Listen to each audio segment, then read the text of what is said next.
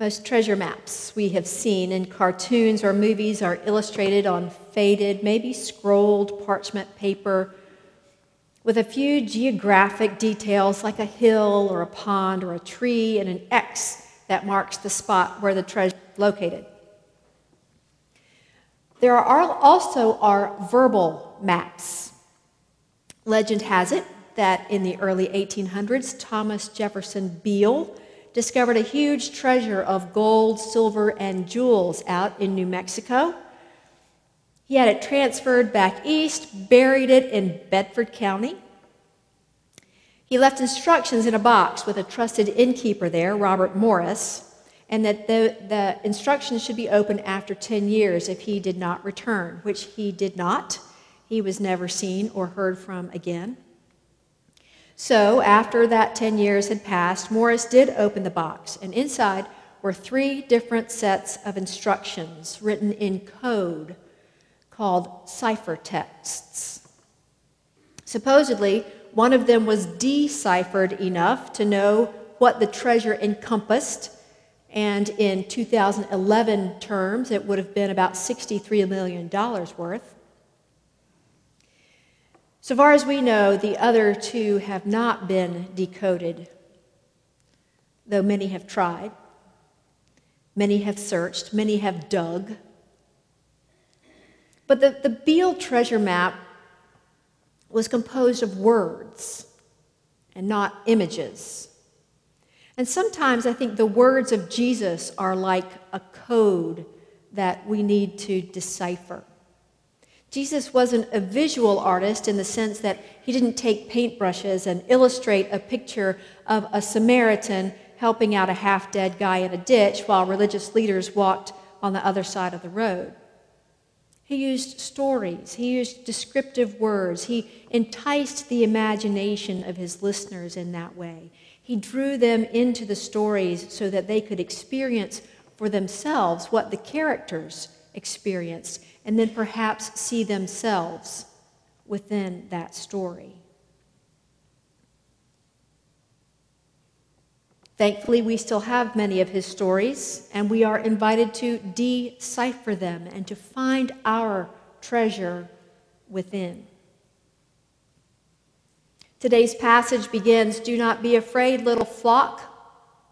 He's talking to his disciples and others who are gathered. For it is your Father's good pleasure to give you the kingdom. It is your Father's good pleasure to give you the kingdom. Sell your possessions and give alms.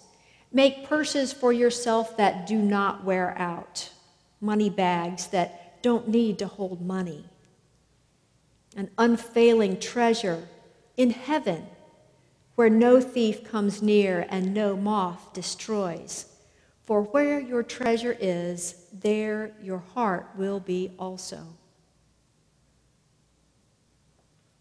Now, as for context, Jesus has just told the story of a wealthy landowner who had a good crop, built larger barns, tore down the old ones, and sat down to eat, drink, and be merry as if he's one of the three winners of last week's Powerball lottery.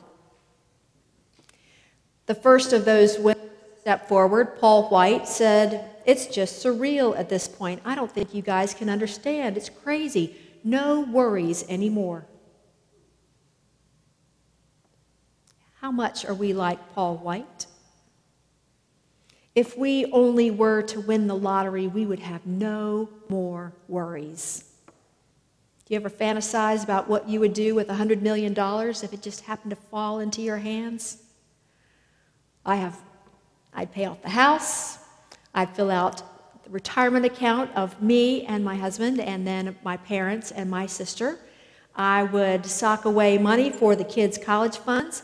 I'd give $10 million of it to the church for a massive renovation. I'd buy my husband the Fiat that he wants, and I would buy myself the convertible, and I don't know which kind. But, you know, couldn't we go on and on about all that, you know, all that we had, all that we could do if we just had the, that money and no worries anymore? You think? No worries anymore? Let me reread Jesus' words.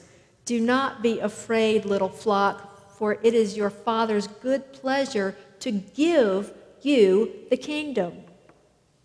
Sell your possessions and give alms. Make purses for yourselves that do not wear out, an unfailing treasure in heaven, where no thief comes near and no moth destroys. For where your treasure is, there your heart will be also. Jesus seems to be talking paradoxically. An intake of money isn't going to blow away our worries like a gust of wind blows away a dandelion seed out of sight. He's telling us that we already have the whole kingdom. It has been our Father's good pleasure to give us the kingdom. Can you believe that generosity? God is not giving it grudgingly.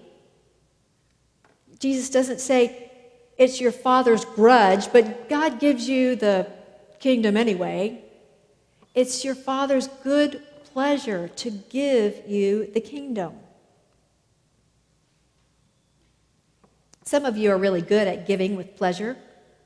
I've seen pies passed around and cookies. Sometimes, if you stick around long enough after dessert first fellowship time, you'll get a few extra grapes or crackers too.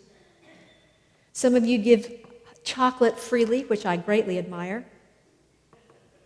And I've also heard of thoughtful notes received, appreciation for all the hours that have gone into making a prayer shawl, and help with transportation.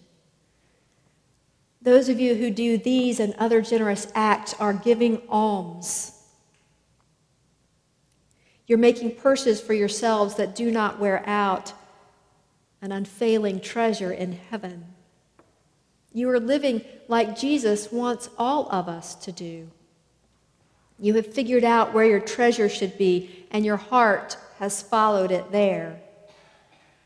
You are the servants who are prepared with your lamps lit when the groom comes home from the wedding banquet.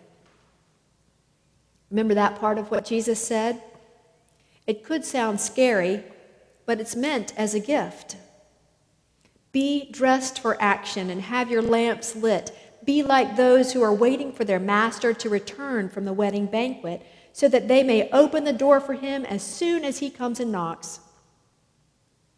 Blessed are those slaves whom the master finds alert when he comes Truly, I tell you, he will fasten his belt and have them sit down to eat, and he will come and serve them. Do you hear what happens when we live generously on behalf of others like Jesus did?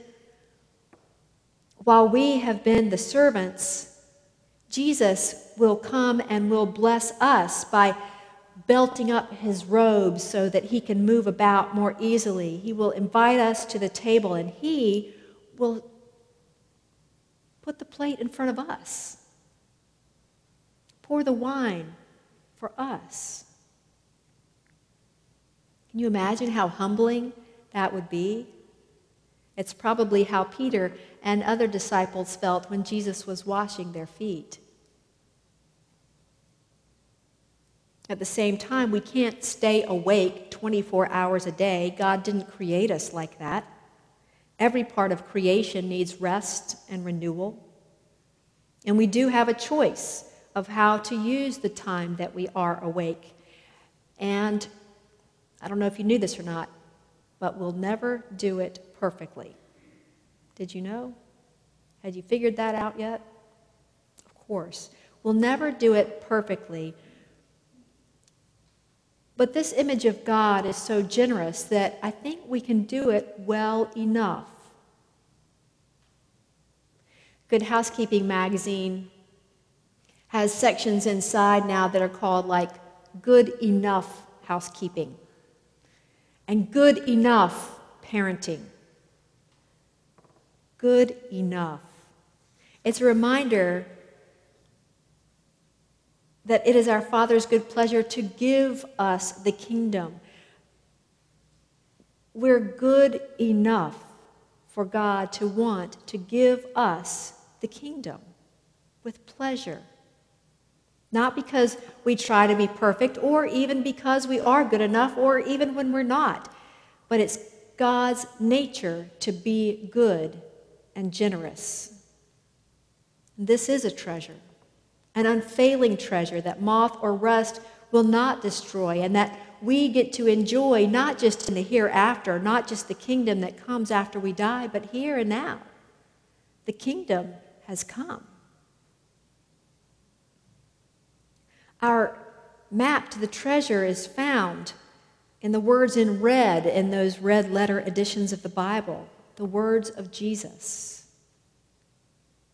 We can't live perfectly the life that he sets before us, but we can take a step, at least each day, to do something to expand God's kingdom, God's realm on earth. A few weeks ago, Janice Dyerly came to church with her triplet grandsons, who are now eight years old, almost nine. While Will, Sam, and Ian were staying with their grandparents that week, they were to do one good deed each day. And so she had them recite some of their good deeds, and then their good deed for that day was helping their grandmother to set up the school supply store in the parlor. Perhaps your good deed today will be purchasing some of those school supplies that will be given to Hurt Park Elementary for their needy children, their needy students. It would be great for all of those school supplies to be sold to offer the school where they are greatly appreciated. Living for others is our response to God's generosity. And we can't do it alone. We can't do it by ourselves. We need God's help first, and we need each other's help second. We've had several successful mission days when we have gone to Baptist Friendship House or Samaritan Inn and offered something to them with our time and our hands and our energy. That is our response to God's generosity. It's not something that we could have done individually. Now, individuals can go and do certain things at either of those places, but to have a group of folks come in to help was really meaningful. And besides that, it was really fun. So when we do these things in community, not only does the kingdom get enhanced, but we get enhanced as well. We enjoy each other, we enjoy life, we are blessed just as Jesus coming and girding his belt around his wrappings and moving in our lives and serving our meal like we could serve others. For where your treasure is, there your heart will be also. David Livingstone was a renowned missionary and explorer in South Central Africa. And when he died there, the body was buried, was sent back to England and buried in Westminster Abbey. But before his remains were transferred back to England, his heart was removed and buried in Africa, the Africa that he loved, at the foot of a tall tree in a small African village. The natives dug this hole and placed his heart there this man whom they loved and respected so much. So, if your heart were to be buried somewhere, in the place that you love most in life, where would it be? Would it be in your wallet? Would it be in an appropriate space down in the office? Where is your heart? Where do you live? Where's your treasure? If we're searching our treasure map each day for the X, it won't be found in winning the lottery, but in giving away what is perishable. That's the paradoxical treasure we find when Jesus is our map. Let's pray to follow it well. May we bow our heads.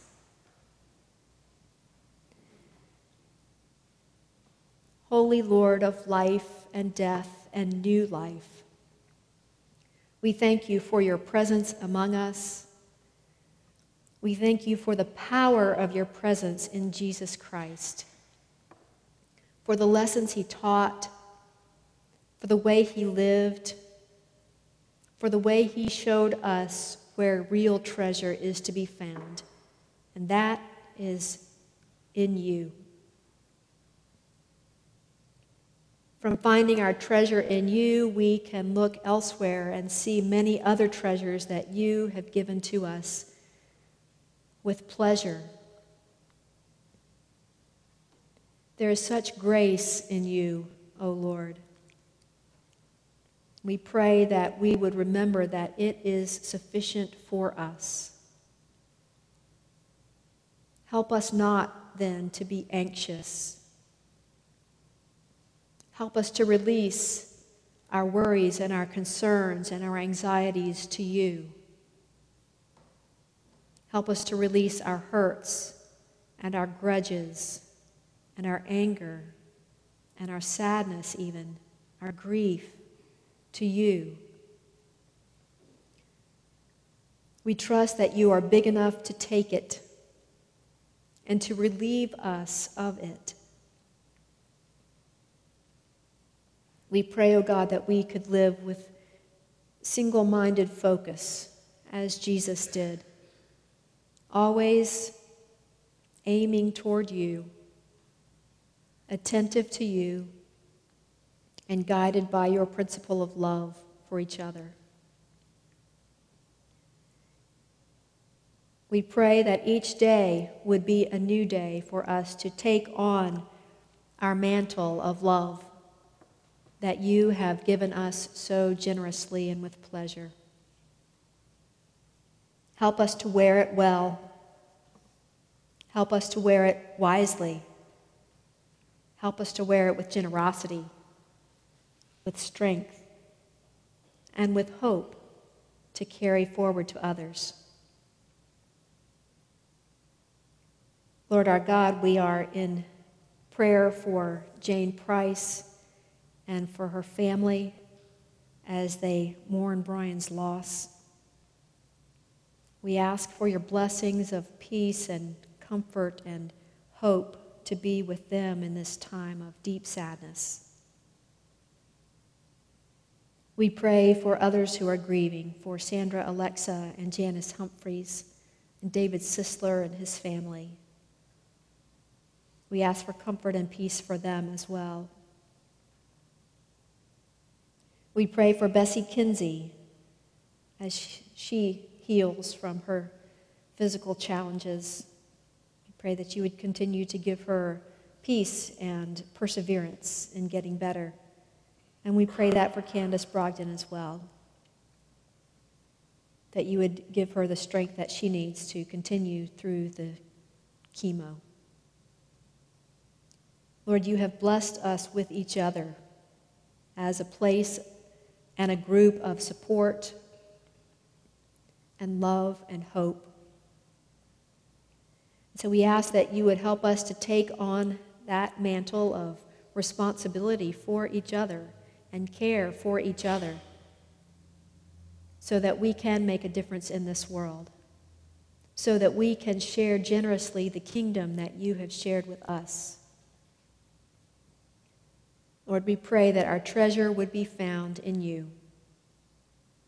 Help us to search for that map, on that map, and find you with Jesus' help each day. We pray in his holy name. Amen.